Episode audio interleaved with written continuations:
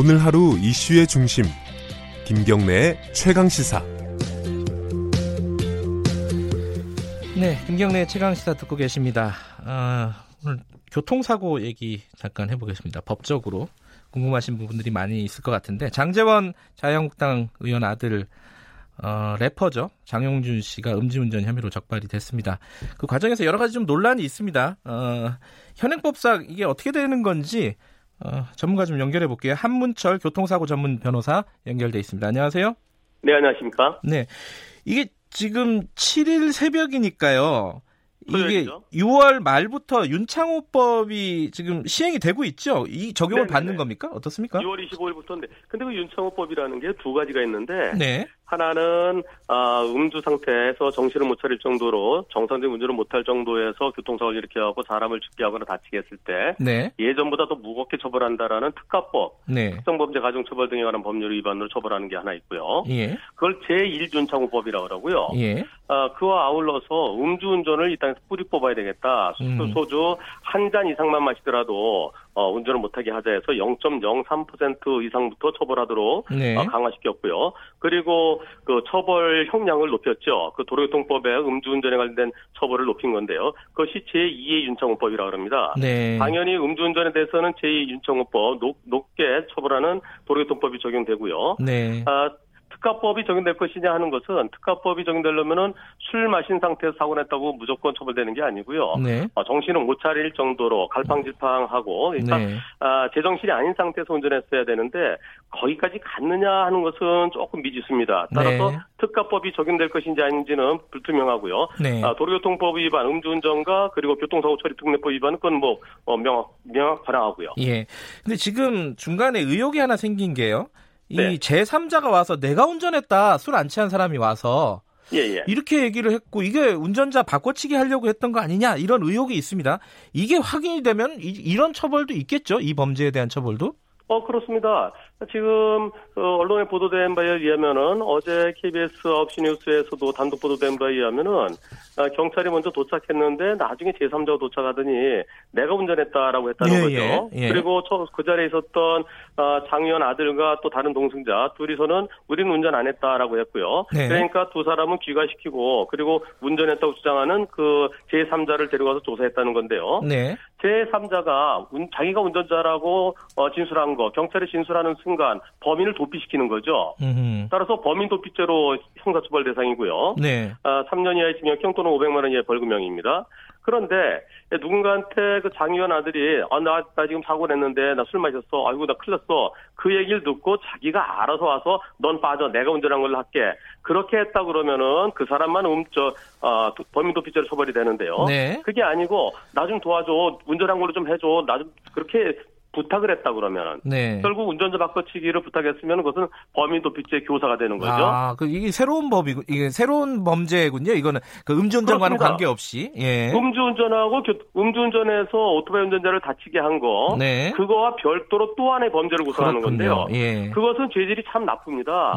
아, 경찰의 수사를 방해했고요. 이것은 국가적 법익을 침해했으니까 그리고 우리가 불구속 수사를 하는 것은 도망갈 우려가 없고 증거인멸의 우려가 없을 때 일단 불구속 원칙을 하는 건데요. 네. 근데 이번 사고에 있어서는 범인 바꿔치기, 운전자 바꿔치기 했다는 것은 도망가는 거잖아요. 네. 범인 도피를 하는 거잖아요. 그리고 또 증거인멸을 하려고 시도했고요. 그런 점에서 재질이 아주 나쁘다고 볼 수 있습니다. 예. 근데 이게 또, 또 하나가 있습니다. 이, 우리 아버지가 국회의원이다. 돈 예, 천만 예. 원줄 테니까 합의하자. 이렇게 얘기했다는 주장이 제기가 되고 있어요. 네네. 이게 사실이라면 이것도 또 하나 별도의 범죄 아니겠습니까? 아, 그거는 예. 상황에 따라 다른데요. 예. 어, 예컨대 우리 아버지가 국회의원인데 야 여기서 내 천만 원 줄 테니까 끝내자. 너 그렇지 않으면 너, 너 그렇게 혼날 거다 가만히 안 둘 거야. 그러면서 협박조로 얘기했다 그러면 또 하나의 협박죄가 구성될 수 있는데요. 네. 그런데 보통 음주운전하다가 이제 문제가 되면은 아 내가 돈으로 좀 해- 해결하고 싶습니다. 네네. 경찰 부르지 말고 보험 처리하지 말고 네. 내가 얼마 줄게요. 자정하는 경우가 있는데요. 이 경우도 경찰에 신고하려고 그럴 때 신고하지 마세요, 신고하지 마세요, 제발 저 좀 도와주세요. 그러면서 전화 걸려는 못 걸게 하고 네. 그렇다 그러면 단순히 사정조였기 때문에 별도의 범죄라고 보기는 어려울 것 같습니다. 아 그래요? 어, 예, 예. 그러니까 경찰에 신고하는 걸 막은 거, 그러니까 막는다기보다는 부탁한 것 자체가 범죄가 되지는 않는다 이런 거네요. 그렇습니다. 예, 예. 아하, 그렇군요. 그런 경우는 종종 볼 수 있는 내용들이죠. 음, 근데 지금 보면 이제 음주운전에다가 사고가 났고 그리고 이제 만약에 그 운전자 바꿔치기가 사실이라면은 예. 이 정도 되면은 구속 수사가 될 가능성이 높 지 않나요? 이게 상식적으로 보면 그럴 것 같은데 어떻습니까, 변호사님이 보기에는? 우선 가능성 반반으로 보는데요. 네, 일반적으로 지금 밝혀지기로는 0.12% 음주 네. 수치가요. 네, 아, 0.08% 이상이면 이제 그 자체로 면허 취소죠. 네. 0.12%면 소주 한 병 이상을 마셨다는 아, 만취 상태로 보통 표현하는데요.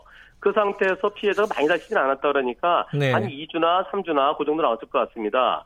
그러면 0.12%일 때 형량이 징역 1년에서 2년 사이 또는 벌금 500만에 1000만 원이고요. 네, 거기에 사람이 다쳤으니까 사람 다친 것에서 일주당 벌금 한 100만 원 정도 계산한다 그러면은 벌금 한 7, 800만 원 정도로 그냥 음. 끝날 수도 있었어요. 정가가 없었다면, 네. 동종 정가가 없었다면. 그런데 범인 도피 교사를 교사 이제 범인 도피죄가 이제 형성이 된 거죠. 제3자가 네. 온 것은. 예, 아 그리고 또 본인이 범인 도피 교사죄까지 처- 적용이 된다고 그러면 그러면 죄질이 나빠서 구속될 가능성이 더 높아지는데요. 음. 그런데 문제는 몇 시간 후에 에, 엄마랑 변호인이랑 함께 출석해서 사실은 내가 운전했다라고 또 와서 자수했다는 거죠. 그렇죠. 네, 그 점을 정상 참작을 하게 된다고 또 불구속 수사 원칙, 아. 불구속 수사를 할 가능성도 있고요. 예. 그래서 가능성은 반반인데 아, 그런데 사회 지도층 인사 아니겠습니까, 국회의원? 네, 국회의원 아들이 모범 보여야 되는데 오히려 지탄을 받을 짓 했다는 점에서 아, 높은 사람의 아들도 잘못하면 엄벌에 처한다. 음주운전은 절대 안 된다. 그런 측면에서 구속시킬 가능성이 상당히 있어 보입니다. 예. 근데 이게 KBS에서 보도한 부분인데요, 어제. 예. 그, 어, 운전자들, 그러니까 술 취한 그 장재원 의원 아들과 동승자는 집에 보내고 예, 예. 내가 운전했다 이런 사람만 주장했던 사람만 경찰서에 데려갔단 말이에요. 예, 예. 이거는 좀 문제가 있지 않느냐라고 하는데 이거는 이 교통사고 많이 다뤄보셨으니까요. 어떻습니까? 네, 네, 네. 상식적으로 보면은.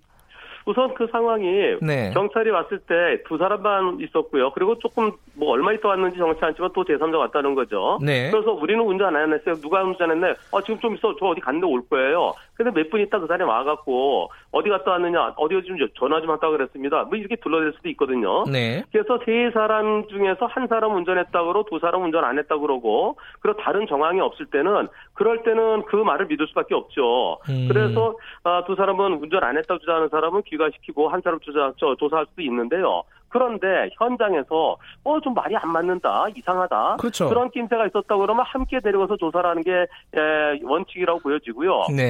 또그 옆에 오토바이 운전자가 함께 있었는지도 중요합니다. 네. 오토바이 운전자가 어 저 사람 아닌데요라고 얘기를 했었다 그러면 그렇다면은 다 같이 데려갔던 가는 게 옳- 옳은데 네. 오토바이 운전자가 아무 이의를 제기하지 않았다든가 음. 오토바이 운전자 그 자리에 없었다 그러면은 그것은 어느 정도 수긍을 합니다. 음흠. 한편 또 네. 경찰에서는 아, 술 많이 마신 사람은 그날 조사 를 안 하고 술 깬 다음에 조사하는 것이 원칙이다 그런 얘기를 했지만은 네. 그것은 완전히 만취돼 갖고 대화가 안 되는 사람일 때고요. 네. 사고 난 이후에 오토바이 운전자한테 천만 원 줄 테니까 아, 요- 좀 합의해달라고 얘기도 했었고 또 누군가한테 전화해서 사람이 오게 한 거 그런 점을 본다 그러면은 완전히 어, 속칭 말하는 마시간 정도는 아닌 것 같습니다. 네. 네, 그래서 어, 그 정황이 누가 봐도 아 이 사람 운전 안 했겠다 그렇게 속아 넘어갈 정도라 그러면은 아, 네. 경찰의 태도에 대해서 잘못이라고 말- 말 하기는 어렵겠지만은 근데 어설플 점이 있었는데도 그냥 보냈다 그러면 그것은 지적 사항으로 될 수 있을 것 같습니다. 아, 그건 약간 좀 딜레마네요. 예컨대 예, 예. 술이 많이 취해가지고 집에 보냈다 그러면 제일 윤창호법에 해당되는 거잖아요.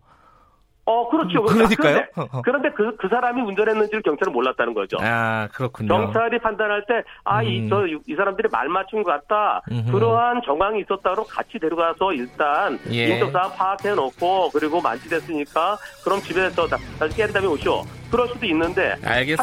하지만, 예. 네네. 예. 오늘 여기까지 듣죠. 여러 가지 자세한 설명 고맙습니다. 네, 감사합니다. 한문철 교통사고 전문 변호사였습니다.